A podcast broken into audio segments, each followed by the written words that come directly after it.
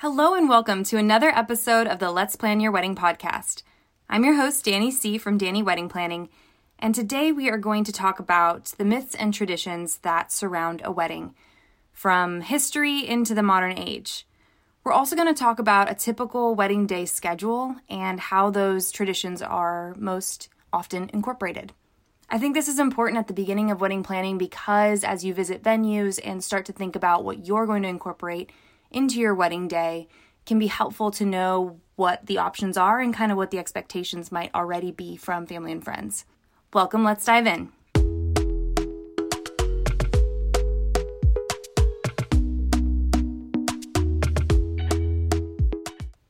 Wedding tradition number one this is the couple not seeing one another until the aisle. As the tradition goes, from the night before until the ceremony, you are not allowed to see your significant other until the aisle, or else it's bad luck. I think you also will hear this tradition described as not seeing the bride before the wedding day. So sometimes it's understood that the groom can be out greeting guests as they arrive, but that the bride has to remain kind of in her own room until the big reveal as she walks down the aisle. Now, this came likely from the days of arranged marriages where the marriage of two people was really more of a business arrangement and it was a coming together of two families. It was determined by the father of the bride along with the family of the groom. It could have been that they didn't want to jinx it. Um, it could have been that the couple was meeting for the first time, anyways, on the actual wedding day or that the father of the bride was worried that the groom's family would renege on the deal, and so they waited until the very last minute. This could also be the, the heritage story of the veil covering the bride's face until the very end of the ceremony. Although I have also heard from the veil origin story that it could be a way to ward off any curses um, and confuse evil spirits. Obviously, these are not very romantic ideas um, that don't fit well into our modern age, but I do think that we still see this tradition today. A lot of couples choose to see one another for the first time as they are coming down the aisle, and that moment is often captured in photography and videography as a moment where the couple is seeing one another for the first time.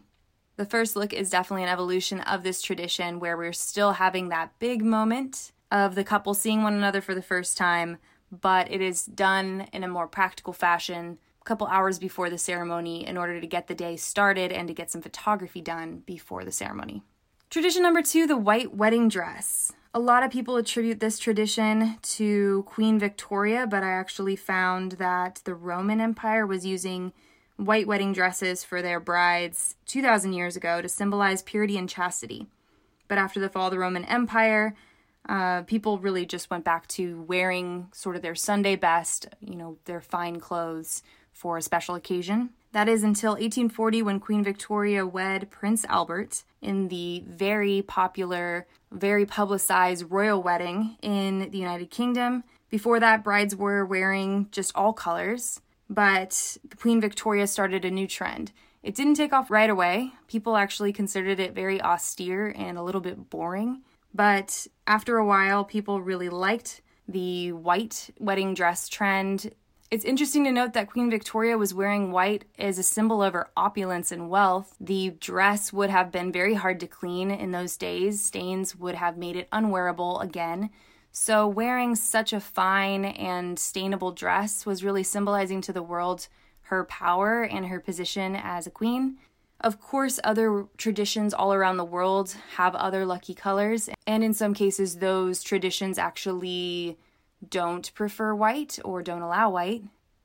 I actually found a cool piece of history that in 1930s, white was so much the trend, but in World War II, there were rations for how much fabric a dress could be for a bride. And in order to help their bride, soldiers would save their parachutes, and there was a rise of the parachute wedding dress, where the soldiers would give the parachutes to the dressmakers in order for their fiancés to be able to wear white. Today, four out of five American brides choose white. It is an iconic symbol of bridal gowns.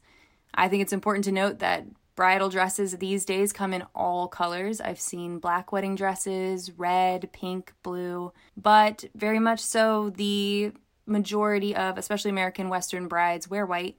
I think that is because it is a color that is reserved for the bride and groom. It's a color that you know no one else is going to wear on your wedding day. If you choose to wear blue, other people are going to be wearing blue. And it has become really just a symbol of bridal. Wedding tradition number three the garter. This is kind of an odd one. I found in different places different ideas for the garter and the bouquet origin story.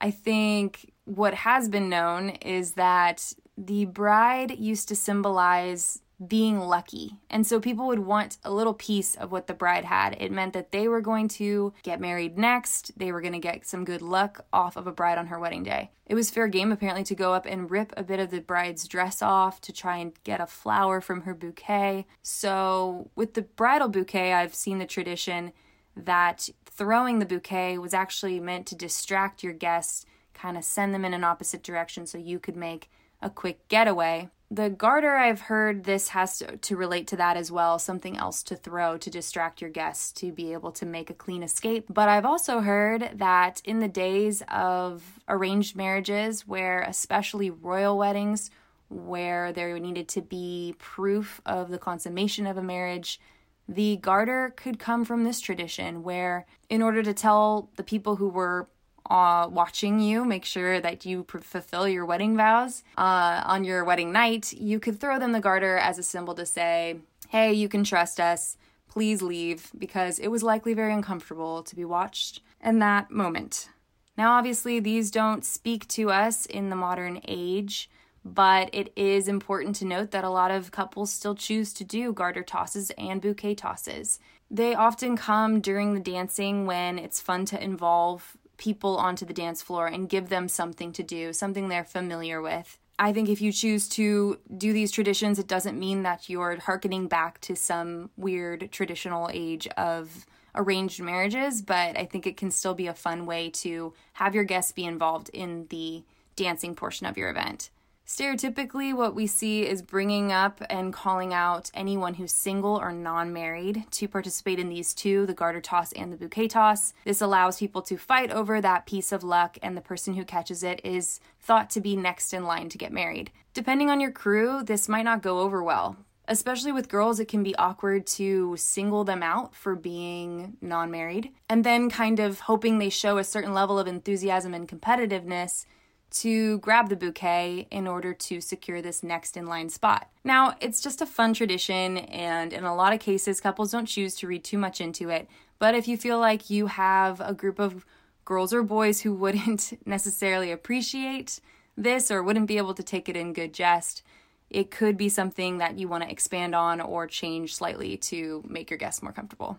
And the last wedding tradition we're going to talk about is the father walking the bride down the aisle now, again, we are reminded of the arranged marriage days. Is he forcefully walking her down to complete his business transaction, aka marrying off his daughter? So it really represented a transfer of ownership of property, and that is not a very modern idea, and it's not a very nice one to think about and to honor.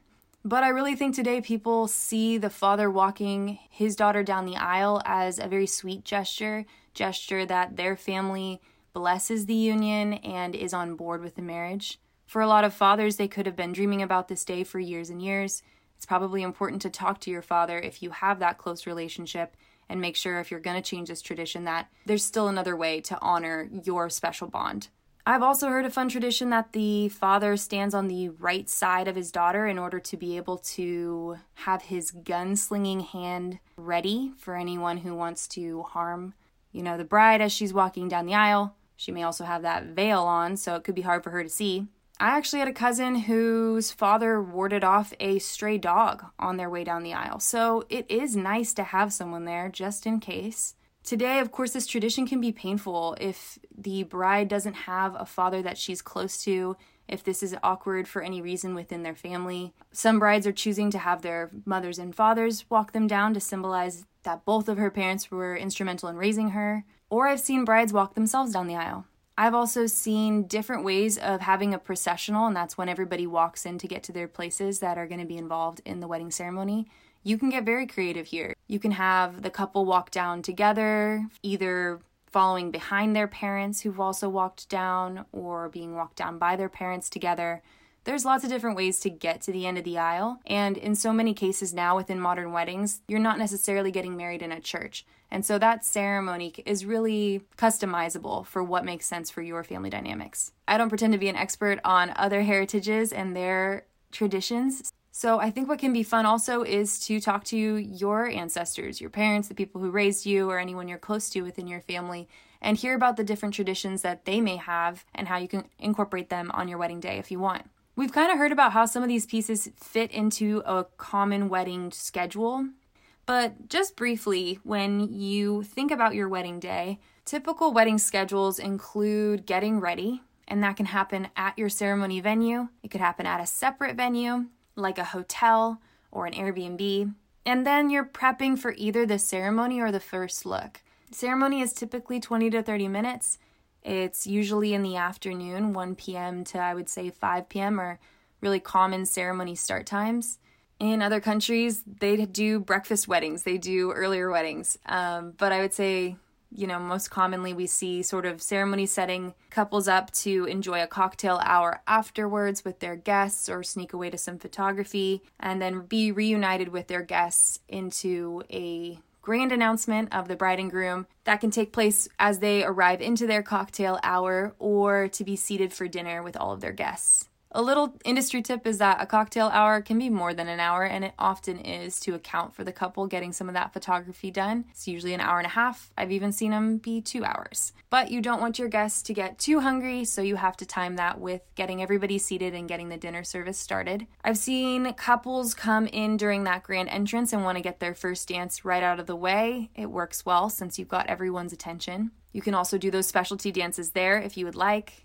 Those are typically the father of the bride and the bride, the mother of the groom and the groom. Or you can be announced, get everyone seated for dinner, have a blessing or a short speech if you want, or else have your DJ or MC, Master of Ceremonies for the evening, direct p- people on how to get started for dinner. At the end of dinner is a good time for speeches while people are finishing their meal. Traditional speeches could be from the father and mother of the bride, the best man, and the maid of honor. In a lot of cases, the parents of the groom can also speak. I've also seen couples get up on the wedding day and thank everyone for coming. That is not required.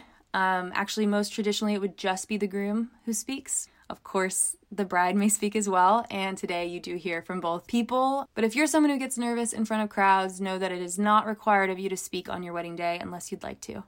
From there, you can kick off the dancing, and that's where uh, that first dance, I would say, is most often seen if it wasn't done before in that announcement. And then you can follow with those specialty dances, either happening simultaneously or one after the other. And then you can allow people to have open dancing for a little while. Usually there's a bit of dancing before the cake cutting. The cake cutting functions as a really helpful way to tell guests, like, you did it. If you need to leave, you can leave. The cake cutting can be timed with those shuttles, the first shuttles being available to take guests back to their cars and, and leave if they need to.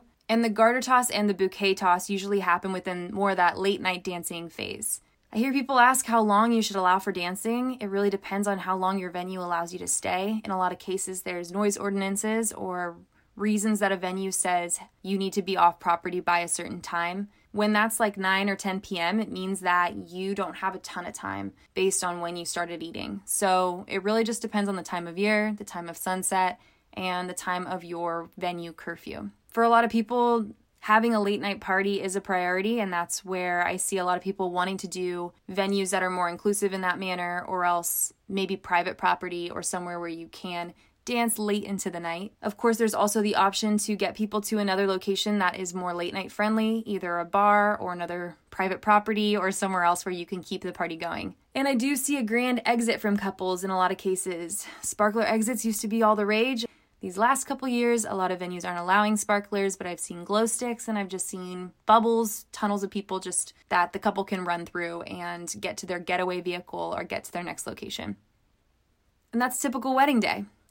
I hope you liked this episode. I hope you found it just fun and helpful, getting your mind kind of working as far as what you are going to do on your wedding day and how you want it to all lay out. Thanks for joining me. I'll see you next time.